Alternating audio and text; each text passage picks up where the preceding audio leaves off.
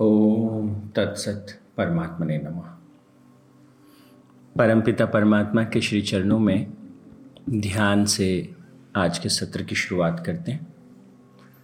सबसे पहले ध्यान करने के लिए आराम से बैठ जाए। एक लंबा गहरा सांस लें और रिलैक्स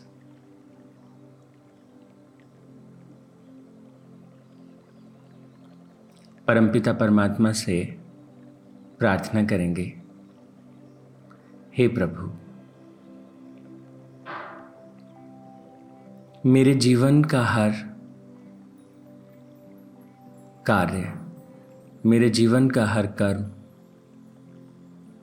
आपसे प्रेरित है। हे प्रभु, मेरी हर विजय आपकी विजय है। मेरी हर सफलता आपकी सफलता है। हे प्रभु, मैंने जो पाया है, वो आपका प्रसाद है। मेरी बुद्धि, मेरा श्रेय आपका आशीर्वाद है। हे प्रभु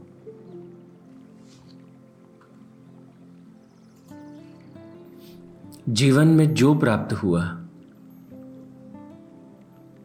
जितने परिश्रम से प्राप्त हुआ, वो सारी प्राप्ति, वो सारा परिश्रम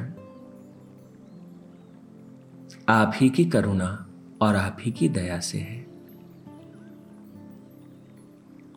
हे परमपिता परमात्मा, ना केवल मेरी सफलता और उपलब्धियाँ।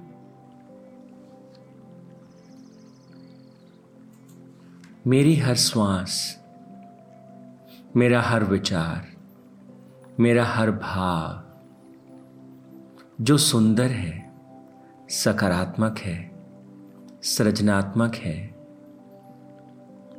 आप ही की दया से, आप ही के प्रेम से, आप ही के ज्ञान से प्रकाशित है। हे परमपिता परमात्मा,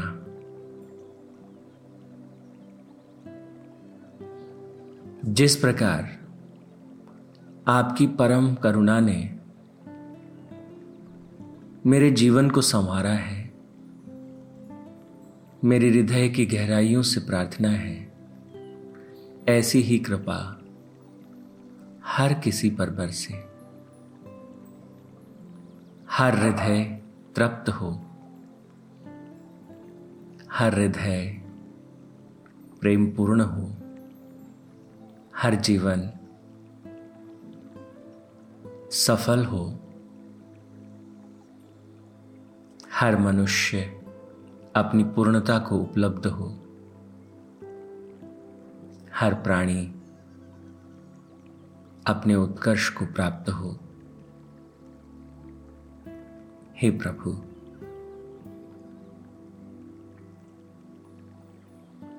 इस अद्भुत जीवन में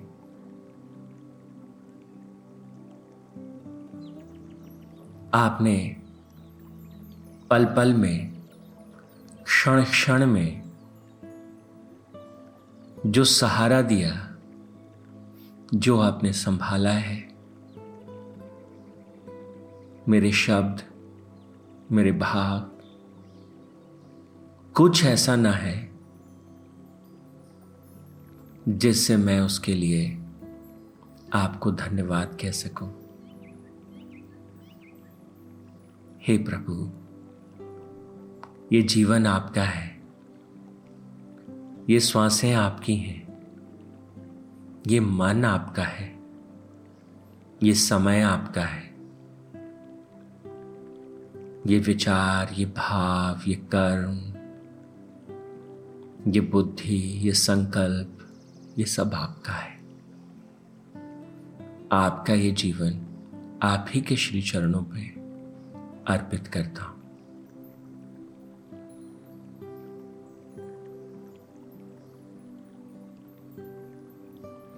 ओ तत्सत परमात्मा ने नमा। ओम शांति शांति शांति ही।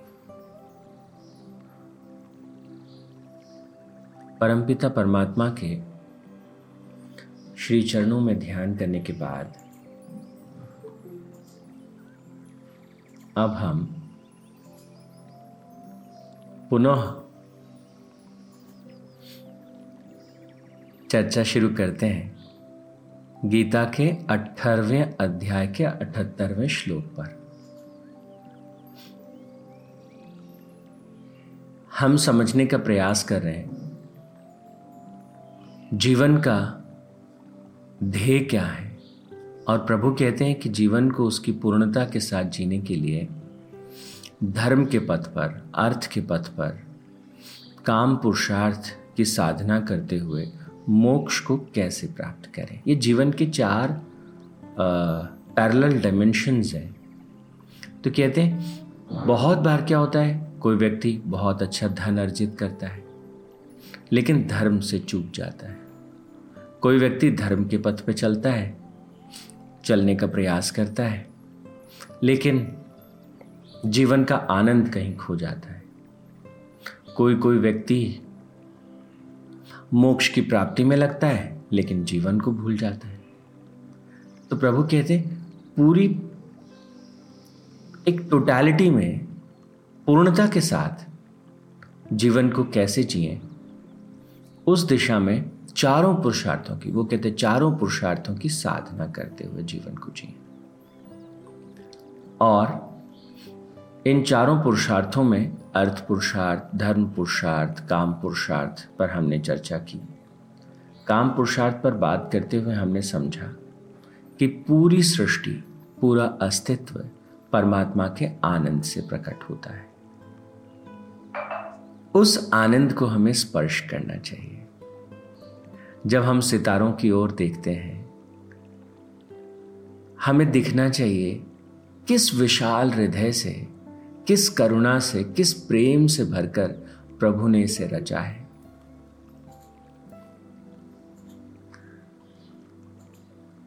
तो जीवन के जीवन के हर डायमेंशन में, बच्चों की मुस्कुराहट में, पत्तों की सरसराहट में, पंछियों के गायन में बादलों के प्रवाह में हमें उस परम रचनाकार की एक झलक जो है वो मिलती चली जाए और वो हमारे भीतर आनंद को भरती चली जाए।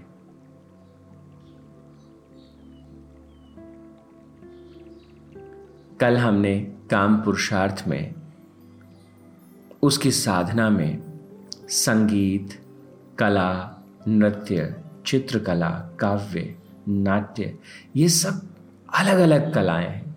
जैसे समझिए कि एक ही पेड़ पर खिलने वाले अलग अलग तरह के पुष्प। तो ये प्रभु की साधना के मार्ग हैं। तो हमें इनमें से कला के किसी न किसी डायमेंशन को हमें हमेशा पकड़ लेना चाहिए। खुद को डूब, डुबो देने के लिए, खुद को उसमें भिगो देने के लिए। कल बात चल रही थी अनकंडीशनल लव के बारे में। कैसे हमारे जो परस्पर संबंध हैं, प्रेम के जो संबंध हैं माता पिता के बच्चों के साथ संबंध है पति पत्नी के संबंध है भाई भाई का संबंध है भाई बहन के संबंध है, पड़ोसियों के साथ हमारे संबंध हैं। कैसे इनको निभाना चाहिए? ये जीवन का एक बहुत इंपॉर्टेंट डिमेंशन है। तो आज हम इस पर चर्चा करने वाले हैं।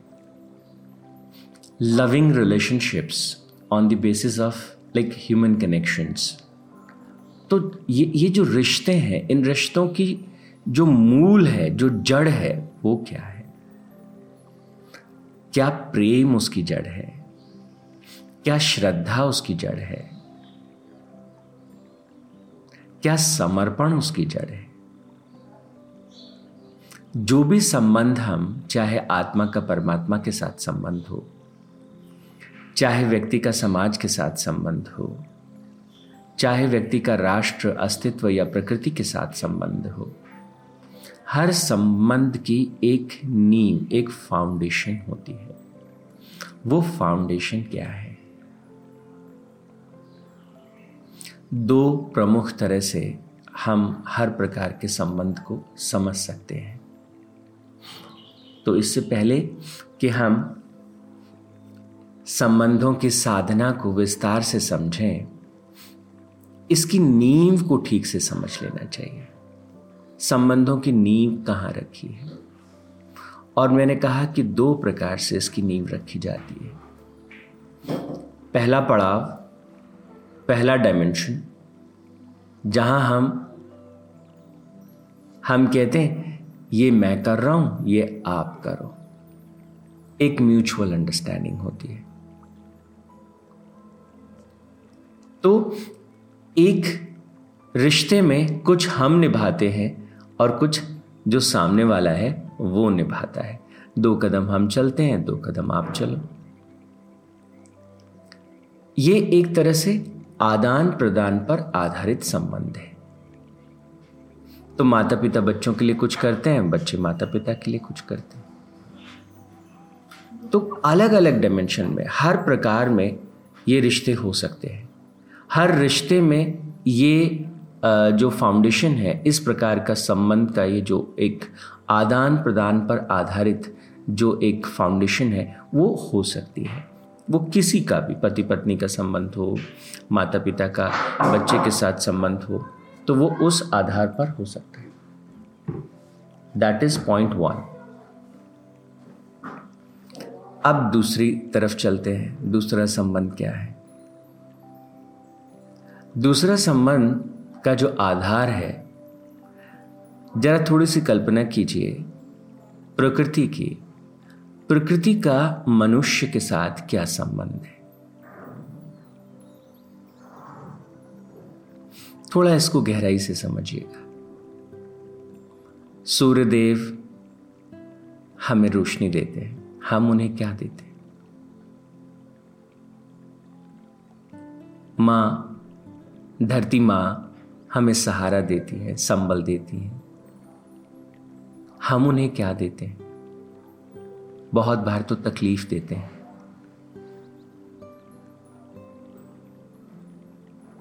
पवन हमें जीवन देती हैं। हम उन्हें क्या देते हैं?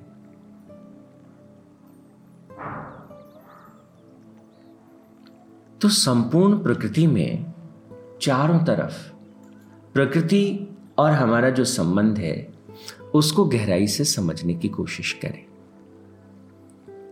सूर्यदेव के पास रोशनी है, वो रोशनी देते हैं।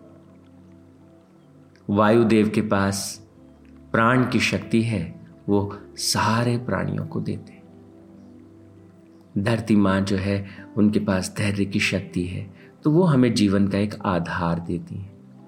सारे तत्व, प्रकृति के सारे तत्व। थोड़ा सा और हम इसको ग्रॉस देखें अगर तो पेड़ पौधे जीवन से भरे हैं, वो हमें क्या, हमें देते हैं, हमारे साथ एक रिलेशन है उनका। हम उनको काट देते हैं, तब भी वो हमारे जीवन को संवार देते हैं। फर्नीचर के रूप में सहयोग करते हैं, मकान बनाने में सहयोग करते हैं। आपके बगीचे में एक फूल खिला। उस पुष्प का आपके साथ क्या संबंध है? वो अपने सौंदर्य को, अपनी खुशबू को बिखेरता है और आप उससे हर्षित होते हैं। आप उससे प्रसन्न होते हैं। प्रश्न ये है कि पूरा जो अस्तित्व है, पूरी जो प्रकृति है, वो देती है। क्यों देती है? क्योंकि देना उसका स्वभाव है। जब हम अध्यात्म के पथ पर पढ़ते हैं, ये ये दो ही पथ हैं। जब हम कहते हैं, संसार का पथ क्या है? तो आदान और प्रदान। अध्यात्म का पथ क्या है? कि मैं एक पुष्प हूँ और मेरी खुशबू चारों तरफ़ बिखर जाती है। अब उस खुशबू से किसको कैसे मिलती है, कितनी मिलती है, मुझे उसको कोई नापना नहीं। और मुझे उस खुशबू के बदले में कुछ चाहिए क्या? नहीं, कुछ नहीं चाहिए। वो मेरा स्वभाव है। तो अध्यात्म के पथ पर जो साधक बढ़ते हैं, प्रेम उनका स्वभाव होता है। जैसे पुष्प का स्वभाव, गंध। तो जब प्रेम स्वभाव है तो उनसे प्रेम झरझर करके बहता रहता है। झर झर करके बहता रहता है। हर क्षण। अब उसमें आसपास के लोग भीगते हैं। अगर किसी ने गलती भी की, किसी ने ठीक नहीं किया, किसी ने जो कुछ किया, उनका स्वभाव है, वो अपना स्वभाव नहीं छोड़ते।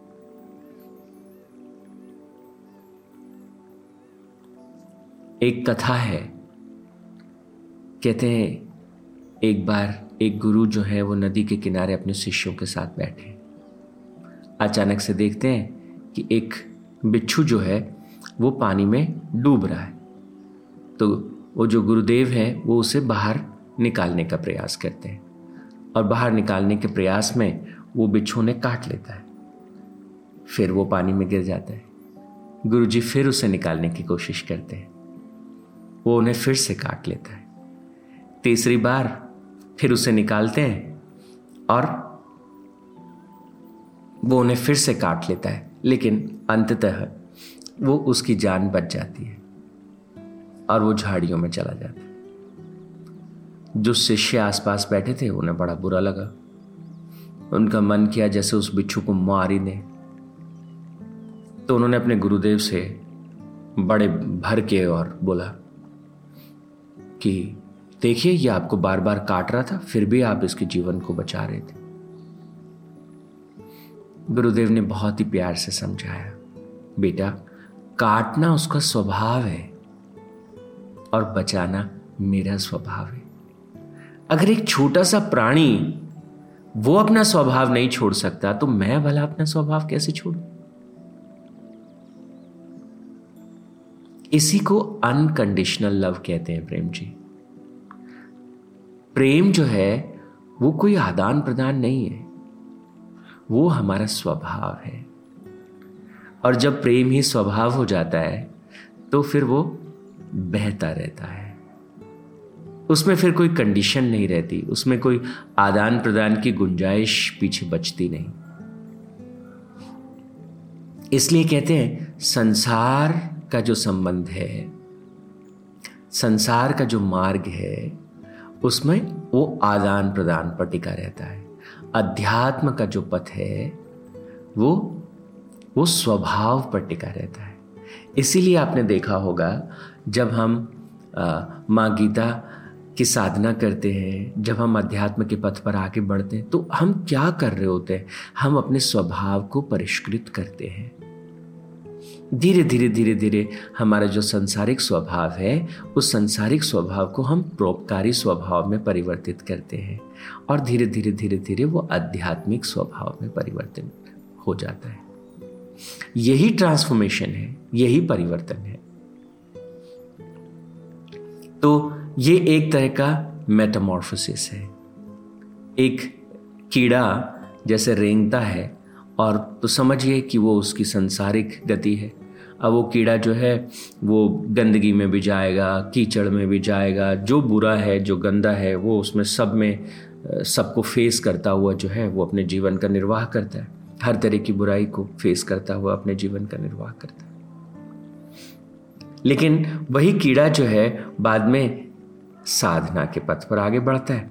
वो अपने चारों तरफ़ एक कुकून बनाता है और बना करके और फिर एक खास तरह की रूपांतरण की प्रक्रिया से गुजरता है। वो अपने आप को पिघला देता है। और उसी से, उसी उसी रूपांतरण की प्रक्रिया से कुछ समय पश्चात उस कुकून से एक तितली बाहर निकलती है, एक खूबसूरत सी बटरफ्लाई। और वो तितली अब क्या करती है? वो फूलों पे बैठती है। और फूलों में भी जो श्रेष्ठतम है, जो उसका नेक्टर है, उसका पान करती है। वो मुक्त है, स्वच्छंद है। आनंद बिखेरती भी है और आनंद से जीती भी है। तो व्यक्ति जो है, वो संसार के पथ पर सच में रेंगने जैसा ही है। कभी किसी पे क्रोध किया, कभी उस पर किसी ने क्रोध किया, कभी फ्रस्ट्रेशन, कभी परेशानी, कभी ये, कभी वो, कभी ऐसे, कभी वैसे। कभी लालच ने तंग किया, कभी द्वेष ने तंग किया, कभी ईर्षा ने तंग किया, हे भगवान, कितनी चीज़ें। फिर वो अध्यात्म की साधना में जाता है। माँ गीता की गोद में प्रवेश करता है और वो रूपांतरण की प्रक्रिया घटित होती है। और फिर वो रूपांतरण की प्रक्रिया जो है, उस व्यक्ति को क्या करती है? उसके स्वभाव को परिवर्तित करती है। अब वो रेंगने वाला नहीं रह जाता, अब वो उड़ने लगता है। यही आध्यात्मिक रूपांतरण की प्रक्रिया और इसी की साधना में हम लगे हैं। तो जब हमारा हृदय जो है प्रेम से भर जाता है, इसलिए नहीं कि सामने वाले ने हमारे लिए कुछ किया तो उसके प्रति आदर है, उसके प्रति प्रेम है। नहीं। उसने कुछ किया, उसने नहीं किया, पता नहीं। पर मेरे हृदय में प्रेम मेरे हृदय का स्वभाव है, करुणा मेरा स्वभाव है, देना मेरा स्वभाव है। जब इस भाव से व्यक्ति धीरे धीरे धीरे धीरे भरने लगता है तो इसी को आध्यात्मिक मार्ग पर आगे बढ़ना कहते हैं। हाँ ये थोड़ा कठिन होता है, आसान तो नहीं है।